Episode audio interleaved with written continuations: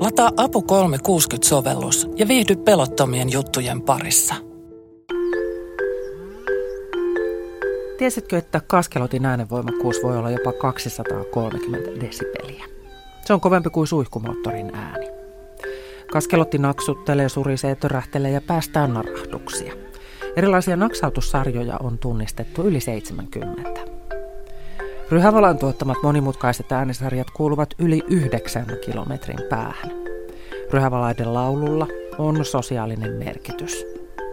Pintaan nouseen valaan äkillinen uloshengitys on kuin yhdistelmä hevosen hirnuntaa ja suhinaa, joka syntyy, kun kaasupullosta päästetään painetta pois. Mitä jos tietäisimme, mitä valaat kaikilla näillä ja muilla äänillä tarkoittavat? Kysytään. Tämä on Se avun kysymys podcast. Kerran viikossa tartutaan yhteen aiheeseen ja kysytään vielä yksi kysymys lisää. Minä olen Kati Lahtinen. Hello, uh, I'm Tom Mustil and I'm a wildlife filmmaker and biologist by training and I've just written a book called How to Speak Whale. Tom Mustil on luontodokumentaristi, biologi sekä kirjailija. Tuoreessa Kuinka puhua valasta kirjassa Mastil kuvaa valaiden ja ihmisten vuosisataista historiaa, omaa erityistä valassuhdettaan ja valassuhteemme tulevaisuutta. Entä jos piankin voimme ymmärtää, mitä valaat viestivät ja voimme myös puhua niille? Kirjan pääosaeläin on valas, mutta se voisi olla moni muukin. Samaa ihmettelyn ja hyväksikäytön historiaa tunnumme toistavan lajilajilta. Tässä jaksossa kuullaan myös suomalaista valastutkijaa Outi Tervoa ja valaita. Mutta ensin Tomin kertomukseen. Kuinka puhua valasta kirja on omistettu Tomin isälle ja yhdistelmälle CRC 12564. Kuka tai mikä se on? Tomin vastaus on pitkä ja henkilökohtainen. This is a humpback whale, uh, a male humpback whale. He's about 10 years old. Um, and his life and my life came together very dramatically – when I was kayaking in Monterey Bay in 2015 when he jumped out of the sea uh, in what is called a breach, when a whale throws its body out of the water into the air. And he came down and he landed on top of me and my friend Charlotte while we were kayaking. Vuonna 2015 Kalifornian rannikolla kuvattiin kännykkävideo, josta tuli maailmanlaajuinen viraalihitti. Videossa valtava vala syppäsi ylös vedestä aivan kanotin ja siinä olevan kahden henkilön vierestä – ja putosi niiden päälle. Tai siltä se ensin näytti. Vallan takaisin veden alle, veden pinnalla näkyi kaksi hahmoa. Miljoonia katsojia saanut video herätti kiinnostusta myös tutkijoissa. Heidän mukaansa valas ei yrittänyt osua kanottiin, vaan pikemminkin ilmassa havaittuaan kanotin se teki väistöliikkeen. Tämän vuoksi kanotissa ollut Tom ja hänen ystävänsä Charlotte ovat yhä elossa. Kohtaaminen tämän sitten noin kymmenvuotiaaksi tunnistetun urosryhävalan kanssa muutti Tomin elämän. Valas CRC 12564 pystyttiin yksilöimään tekoälyn avulla tutkimalla sen vartalon kuviointeja. Nyt tiedetään sen ikä, syntymäpaikka ja äiti. Ja nyt tämän ryhävalaan elämää seurataan säännöllisesti. Tutkijat tekevät siitä havaintoja pari vuoden välein ja tekoäly tallentaa kaiken mahdollisen tietokantaan. CRC 12564 tai pääepäilty termi, jota Tom kirjassaan käyttää, on yhä osa Tomin elämää.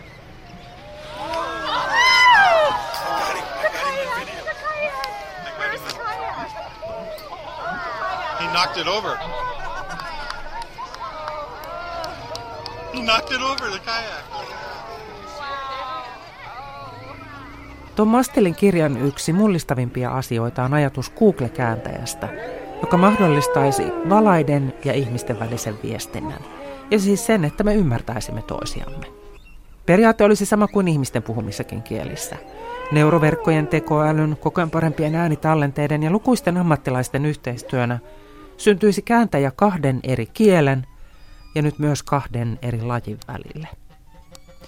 Kehitystyön varrella on esitetty kysymyksiä, kuten eroaako kielen etsiminen avaruudesta, kielten etsimisestä merestä, ja toteamuksia, kuten Jos tietokoneet voidaan opettaa kääntämään vihellyskielestä toiseen, sopivatko ne myös delfiinien vihellysten analysointiin? Joka tapauksessa töitä tehdään ja valaille on tarkoitus soittaa äänitteitä ja katsoa, reagoivatko ne kuulemiinsa valaspuheisiin odotetulla tavalla. Ja niin hurjalta kuin se tuntuukin, Tom Mastil sanoo kirjassaan, että vuoteen 2026 mennessä olisi tarkoitus kokeilla kaksisuuntaista viestintää. Siis jutella valaiden kanssa. Mitä Tom Mastil haluaisi sanoa juuri sille yhdelle ryhävalalle? Uh, if we met again, what would I like to say to him? I think um, I'd love to ask him about what his life is like. I'd love to um, for him to show me the things that are interesting if you're a whale. Um, things Mastil haluaisi tietää, millaista valaan elämä on. Olisi mahtavaa, jos se voisi näyttää, millaiset asiat ovat valaalle tärkeitä, juttuja, joita me emme ihmisinä tiedä. Mikä on valaan perspektiivi elämään? Mitä me olemme niille? Valas voisi kertoa, mitä me voisimme tehdä auttaaksemme niitä. Tällä hetkellä ihminen lähinnä hankaloittaa valaiden elämää. Esimerkkeinä kalastus, meri- ja muovisaaste ja meriliikenteen meluhaitat. Mastil toivoo, että valaat auttaisivat meitä tekemään niiden elämästä helpompaa ja parempaa. Nämä keskustelut voisivat rikastuttaa ihmisten elämää ja voisimme saada paremman käsityksen paikastamme tässä maailmassa. Ja ehkä meillä voisi olla kivaa yhdessä. Mitä valaista ja niiden laulusta sitten tiedetään? Soitan Tanskaan valastutkija Outi Tervolle. Hänen työpaikkaansa on kaukana Suomesta ja kaukana Tanskastakin, Grönlannissa. Outi Tervo on Grönlannin luonnonvarakeskuksen tutkija. No ekanakin, että ryhävalat urokset laulavat. Ja koska se on pelkästään urokset, jotka laulavat, niin ajatellaan sen takia, että se laulu liittyy siihen jotenkin parivalintaa tai tämmöiseen seksuaaliseen käytökseen. Eli ne kaksi sellaista vallitsevaa teoriaa siitä, että miksi ryhävalat laulavat, liittyy siihen, että, että nämä urokset joko mainostavat itseään naaraille tämän laulun avulla, tai sitten, että ne jotenkin kilpailevat toisiaan vasten, toisia uroksiaan vasten ja, ja muodostavat jonkunlaisen semmoisen hierarkian, joka sitten tarkoittaa sitä, että, että sen hierarkian huipulla oleva uros pääsee sitten lisääntymään naaraiden kanssa. Miksi sitä kutsutaan lauluksi eikä puheeksi? No ehkä se on, tietysti, se on käännetty niin kuin, tota, englannista tämä laulu, ehkä, mutta kuitenkin ajatellaan niin, että se laulu on tavallaan tämmöinen esitys. Tämä laulu voi olla esitys, että jos puhutaan vaikka niin kuin ajatellaan puhetta, niin, niin puheessa sisältyy sellainen ajatus, että se on semmoista kahden yksilön välistä kommunikointia, mutta, mutta laulu voi olla tämmöinen esitys, jossa, jossa yksi yksilö vaan tuottaa ääntä. Ja se niin kuin sopii jotenkin parhaiten siihen, mitä, mitä ryhävalat ja, ja muutkin hetulavalat tekee. No sitten kun tätä, näitä lauluja on, niin puhutaan siis monikosta, eikö vaan? On lauluja, ei vaan yksi laulu. Joo, on lauluja. Just ryhävalalla on tosi niin kuin semmoinen mielenkiintoinen sillä tavalla, että, että niillä niin kuin eri populaatiot laulaa eri lauluja, mutta sen yhden populaation urokset kaikki laulavat sitä samaa laulua. Ja se laulu niin kuin muuttuu ja elää niin kuin vuodesta toiseen. Eli osa niistä laulun yksiköistä tavallaan jää pois ja sitten taas osa, osa pysyy siellä ja sitten ne valaat lisää siihen uutta, mutta se tapahtuu sillä tavalla niin kuin kollektiivisesti. Eli kaikki, niin kuin, kaikki urokset laulavat aina sitä samaa laulua samalla paikalla samaan aikaan. Eli ne niin kuin matkii toisiaan ja jotenkin sillä tavalla, siis just sitä, että, että päättääkö ne niin kuin yhdessä, että nyt tämä on se meidän laulu vai onko joku yksilö, joka muokkaa sitä laulua ja muut sitten niin kuin matkii sitä. Et siis tämmöisiä asioita tähän tietenkään ei tiedetä. Vielä? Ei vielä, niin. Nämä laulut myös siirtyy pitkiäkin matkoja näiltä populaatioilta toisille. Siis joo, kyllä tässä oli ihan mahtava tällainen tutkimustulos. Se siis musta tänä, tällä, tänä vuonna julkaistiin. Eli se oli tällainen laulu, joka lähti leviämään tuolta niin kuin Australiasta. Eli se oli vuonna 2000 äm, selvisi sillä tavalla, että, että niin kuin Länsi-Australiasta on oma laulunsa kuin Itä-Australiasta. Ja sitten yksi uros, joka, joka sitten todennäköisesti ui sieltä Itä- Australiasta niiden länsi-australaisten valaiden mukaan. Ja sitten tota, se laulu rupesi niin kuin leviämään niiden urosten joukossa. Ja sitten se laulu sieltä tarttui, niin kun, ja jotenkin tuli suosituksia, sitten se rupesi leviämään sieltä. Ja nyt se on sitten levinnyt koko ton, siis Tyynenmeren halki. että nyt sitä on sitten pikkuhiljaa sitä rupesi löytymään Uudesta Seelannista ja Tongasaarilta. Ja nyt se on sitten levinnyt ihan kokonaan tuonne tota, Etelä-Amerikan rannikolle. Eli se on tämmöinen Tyynenmeren, Tyynenmeren valaiden hittilaulu. Niin, niin. Ja siis, siis se oli just todella mielenkiintoista niin kuin sitten tietää, että miten ne niin kuin valitsee niitä lauluja. Että mikä siinä on, että joku laulusta tulee suosittu, joka leviää. Ja miksi jotkut laulut jää pois. Tai sitten niin kuin myös kun se laulu elää, että miksi sitten jotkut niin kuin kohdat sitä laulusta jätetään pois ja jotkut taas sitten niitä rakennetaan lisää tai toistetaan useammin ja ne jää niin kuin sinne elämään. No, Tämä on varmaan yksi asia, mitä sä haluat sitten kysyä Valailta, kun se tekoälyavusteinen ihminen valas Google-kääntäjä on valmis, josta tuon Mastelki kirjassaan puhuu. niin aivan. Siis joo, kyllä. Jos, totta, jos se onnistuu, jos se olisi mahdollista, niin just sitä mä haluaisin kysyä, että, että miten, miten se valas päättää, että tämän äänen minä liitän tähän lauluun ja tämän jätän pois. Mikä siinä on niin kuin se kriteeri, että miten sitä laulua niin kuin kehitellään ja mikä sen, niin se kriteeri siihen, että, että tämä on hyvä, tämä on huono, tämä jää pois. Jos mä ymmärsin Nouti Tervo oikein, niin sä tutkit muun muassa sitä, että miten melusaaste vaikuttaa valaiden viestintään ja tähän lauluun. Joo, kyllä. Meidän varsinkin tuolla Grönlannissa se on sellainen aihe, jossa me ollaan hyvin, no ollaan keskitytty, mutta myös huolestuneita, koska ilmastonmuutoksen ta- takia tämä niin kuin arktinen on muuttumassa semmoisesta luonnontilaisesta hyvin niin kuin voimakkaasti, että se ihmisen, ihmisen jalanjälki näkyy siellä. Ja se näkyy myös sitten täällä, täällä meressä, että, että usein ajatellaan aina, kun puhutaan ilmastonmuutoksesta ja arktisesta, että se on se lämpötila, joka on se suurin ongelma. Ja se totta kai on myös ongelma, mutta se tarkoittaa myös sitä, että kun jäät lähtee merestä, niin sitten tämä ihmisen toiminta pystyy leviämään pohjoisempaan. Ja sillä tavalla sitten sellaiset valaslajit, jotka ei ole koskaan kuulu moottoriveneitä tai isoja laivoja, niin, niin ne yhtäkkiä sitten joutuvat käsittelemään sitä. Ja koska sitten tämä, koska kaikki niin kuin nämä merinisäkkät on niin riippuvaisia siis siitä äänestä, koska se meri on niin älyttömän pimeä ympäristö, niin se ääni on, kaikki, siis ääntä käytetään kaikkeen ja se on niin kuin kaikista tärkein kaikesta. Ja sitten sen takia, kun, kun sitten melusaaste lisääntyy, niin sillä on tosi semmoisia kokonaisvaltaisia vaikutuksia. Ja se on siis lisääntynyt jo? Kyllä, se on lisääntynyt ihan hirveästi ja sitä ei ehkä ihan niin kuin tiedetäkään, että miten paljon meressä oikeasti melua myös niin kuin tuolla pohjoisessa. Tom Mastel kertoo kirjassaan, miten eräiden kuvausten aikana valaiden maailmasta tuntui paljastuvan jotain uutta joka viikko. Uusia populaatioita, uudenlaista käyttäytymistä, jopa uusia lajeja.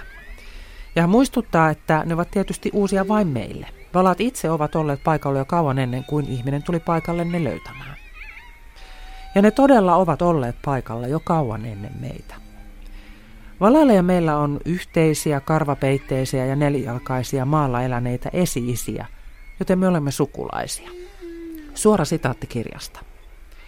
Noin 50 miljoonaa vuotta sitten, mahdollisesti nykyisen Pakistanin tienoilla, jotkut nisäkkäät alkoivat siirtyä takaisin veteen. Niistä tuli kaikkien valaiden esi-isiä. Ajan myötä niiden turkki ja tuntokarvat katosivat melkein kokonaan, niille kehittyi eristävä rasvakerros ja niistä tuli muodoltaan virtaviivaisia. Niiden kädet ja jalat muuttuivat eviksi. Valat ovat nisäkkäitä kuten mekin. Niillä on lämmin veri, ne hengittävät ilmaa keuhkoille ja synnyttävät eläviä poikasia, joita ne imettävät. Aika pysäyttävää, vaikka sen tietää, aika pysäyttävää. Kysyn Tom Mastililta vielä, miksi meidän pitää tietää, mitä valat tai eläimet ylipäätään ajattelevat tai viestivät? Vastaus on syvä luotaus ihmisen paikkaan nykymaailmassa. Well, I think there are many elements to this. Uh, one is that for such a long time, we have decided, without evidence, that other animals do not communicate in complex ways, that they don't really speak to each other. This has been part of a general culture where we do not believe that animals are conscious, that they can feel things like pain in the same way that we we can. Um, Ensinnäkin pitkään, uh, ilman todisteita, olemme vain päättäneet, että eläimet eivät viesti tai puhu toisilleen. Um, Tämä liittyy laajempaan uskomukseen siitä, että eläimillä ei ole tietoisuutta tai että ne eivät tunne esimerkiksi kipua. Ja se on ollut kamala virhe. On ollut virhe vain päättää, etteivät eläimet ole persoonia, yksilöitä, joilla jokaisella olisi oma sisäinen maailmansa. Ja tämä virhepäätelmä on antanut meille luvan kohdella eläimiä huonosti. Se on tuottanut paljon vahinkoa eläimille, mutta samalla vahingoittanut myös meitä ihmisiä. Olemme kuvitelleet paikkamme maailmassa ja maapallolla väärin. Luulleet, että olemme ainoita, jotka ajattelevat, ainoita, jotka ovat jotenkin erityisiä. Tämä erityisyyden kokemus vääristää oman olemassaolomme hahmottamista. Ihmisille tekisi hyvää tuntea, että me ole yksin, että meillä on kumppaneita, että meillä on kanssakulkijoita. Lisäksi Mastil sanoo, olisi hauskaa pystyä juttelemaan kaverin koirien kanssa, ymmärtää mitä ne ajattelevat, nähdä maailma niin kuin ne sen näkevät. And I think this misapprehension leads us to having very strange lives that cause lots of damage. And I would just love to be able to speak better to my friends' dogs. I'd love to understand what they're thinking a bit more and to see the world through their eyes. I think that would be really funny.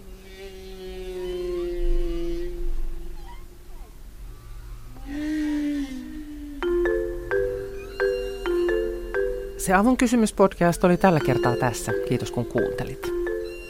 Vieraana oli biologi, elokuvan tekijä valaskuiskaja Tom Mastil sekä valastutkija Outi Tervo. Jaksossa kuultiin myös valaiden ääntä, niiden viestintää ja laulua. Viimeisin äänite on tehty paikassa, jossa Tom tapasi sen ryhävalaan.